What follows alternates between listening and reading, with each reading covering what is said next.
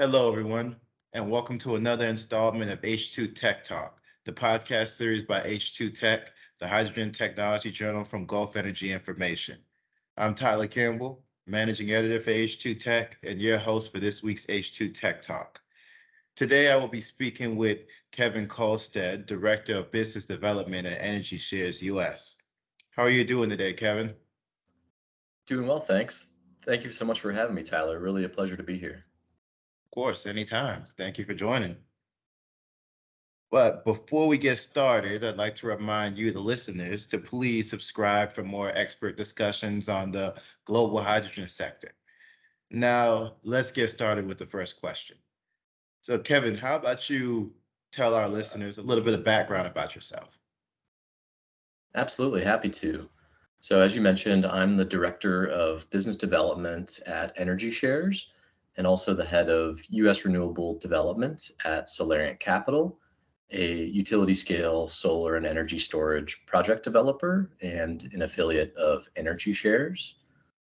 And a little about my background before getting into project development, I studied engineering in undergrad, became a professional engineer in the construction management and engineering of large infrastructure projects, and then completed a dual degree MBA program and at my core, I enjoy solving hard problems that create a positive impact on the world, which led me to the career here in, in clean energy development.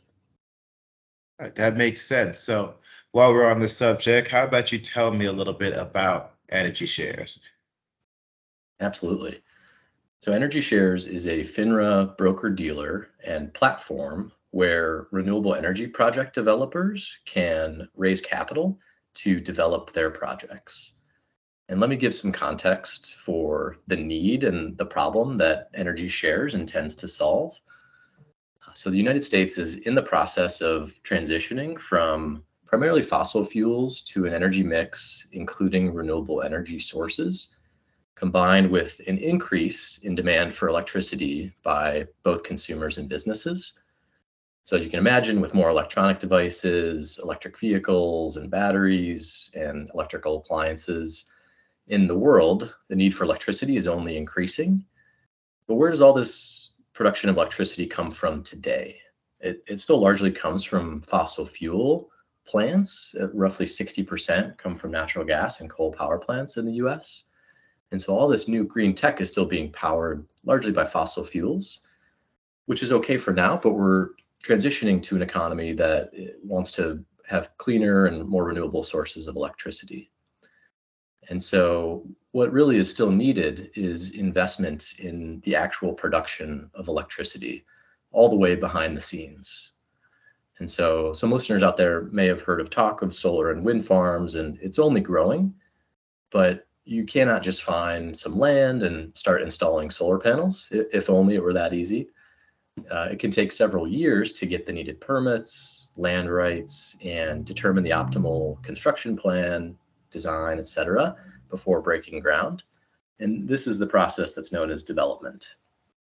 And so, right now, solar and wind farm developers across the country need the financial resources to enable the future construction of these renewable energy generation projects. And so, this creates a sizable investment need and opportunity. And energy shares will help facilitate and democratize investment into these new renewable energy projects. I see. So, how might green hydrogen projects get involved with energy shares? Great question. We've given some thought to this, and to start, wind, solar, and energy storage projects will raise development capital on the Energy Shares platform, as I just mentioned. And once those new renewable energy projects are close to construction ready, they enter, enter into what's called power purchase agreements to sell power and energy to a large energy user. And since green hydrogen production facilities require significant clean energy input to power electrolysis and systems. green hydrogen projects are really a great candidate to buy power from the renewable energy development projects that will be listed on energy shares. And eh, looking to the future, it is possible that green hydrogen production projects could one day themselves raise development capital on the Energy Shares platform as well. Uh, as time goes on and the, the Energy Shares platform uh, matures, other technologies may be considered on Energy Shares, such as green hydrogen projects. So, where are good locations for uh, renewable energy, you know, wind and solar projects? Absolutely, yeah, great question. Uh, put simply, there are a few important criteria, and it's not a one size fits all uh, answer. But generally, places where wind and solar resources are strong, so where the sun shines and the wind blows consistently, that's probably uh, fairly self evident. Um, second is in states and communities with favorable policies or incentives for renewable energy uh, these are also known as renewable portfolio standards in certain states that require utilities and energy users to procure clean energy. And third, an important criteria is where land prices are relatively affordable. So typically in rural areas. And then lastly, close to electrical transmission lines uh, and energy users. So there's a balance in wanting to find relatively open, abundant land at an affordable cost while still being relatively close to existing transmission lines and substations and the the users of the energy that these projects will produce. So what are the steps to developing a wind or solar project? Sure. So, you know, every project location has its own set of rules and requirements, but there are some generally accepted steps to develop these projects. Uh, and I'll, I'll, sort of share them here at Hack. Um, and, and there's not always one order to the steps that these take, but that's sort of the, the purpose of development is, is navigating all of these steps. And so the, the sort of generally accepted items are finding and securing rights to a suitable site. So having a lease or a purchase agreement with a landowner uh, to be able to develop the project.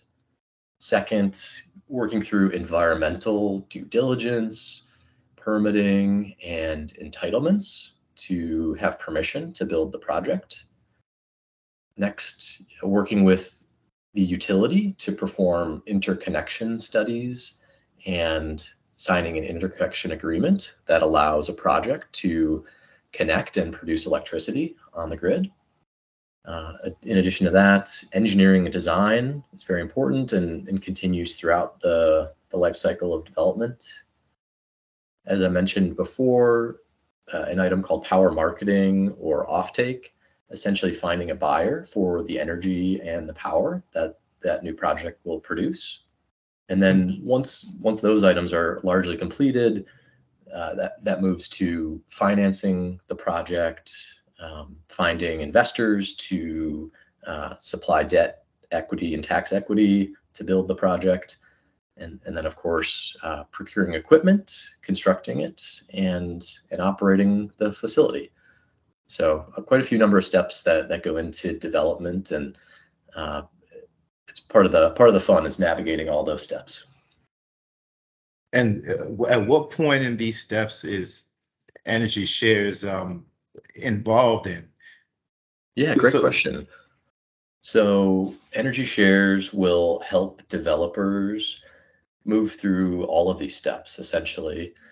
When a renewable energy project developer, so a solar or a wind developer, has uh, the rights to a piece of property and a good path forward for the development of a project. Uh, some initial uh, surveys done or critical issues analysis that will then allow them to list the project on the Energy Shares platform and raise money to go through the with the rest of development.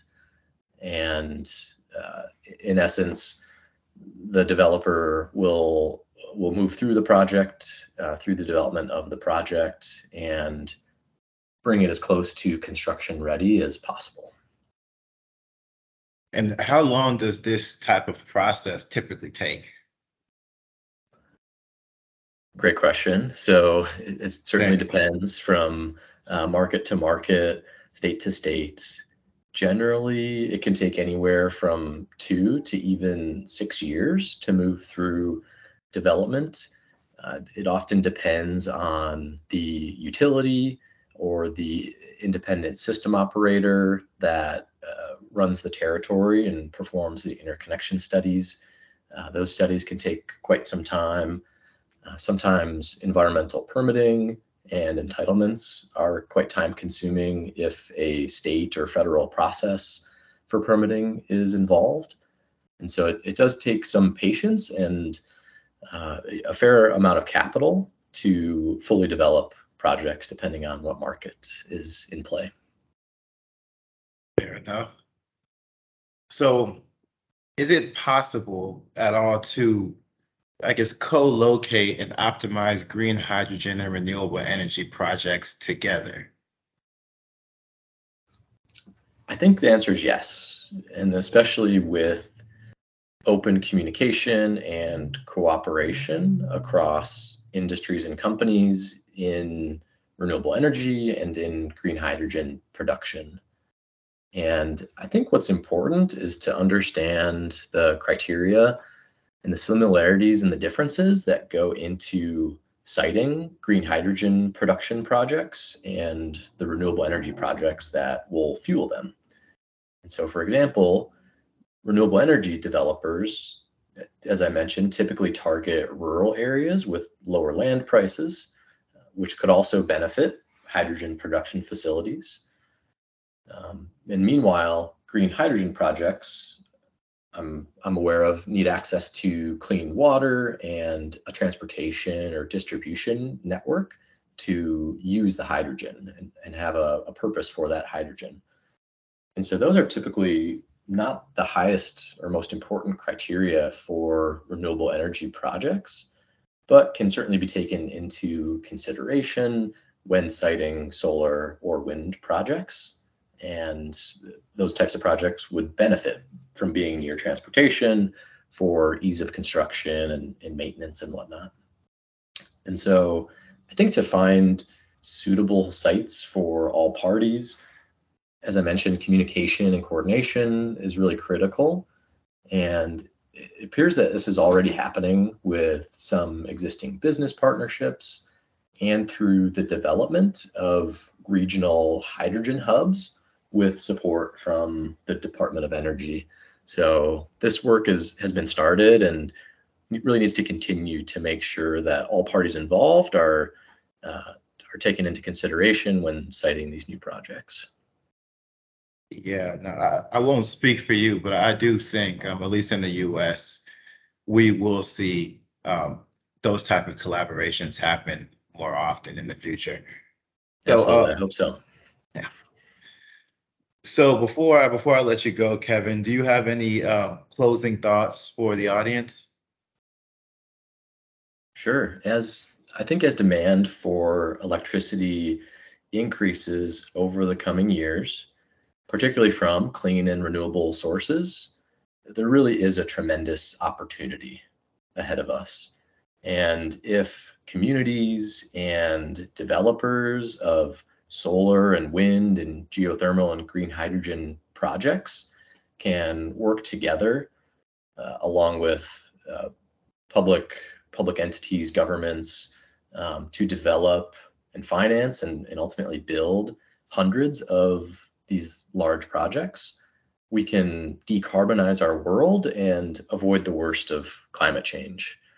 So it's a monumental problem to be solved, but I'm really optimistic that uh, the industries can come together and and help solve these problems. And so uh, the last thing I'll mention is if renewable energy project developers are seeking development capital or anyone is interested in hearing more about energy shares, uh, please feel free to go to energysharesus.com and reach out if, if we might be a good fit for your needs. And I just want to thank you, Tyler, for having me on the podcast today. And uh, we really appreciate the opportunity to speak with you. Of course, anytime. I thank you for joining. And you know, if if you want to come back on to give updates at some point in the future, you are more than welcome. Would love that. Absolutely. All right, and thank you to the listeners for um, tuning in for another installment of H2 Tech Talk. Please remember to share and subscribe.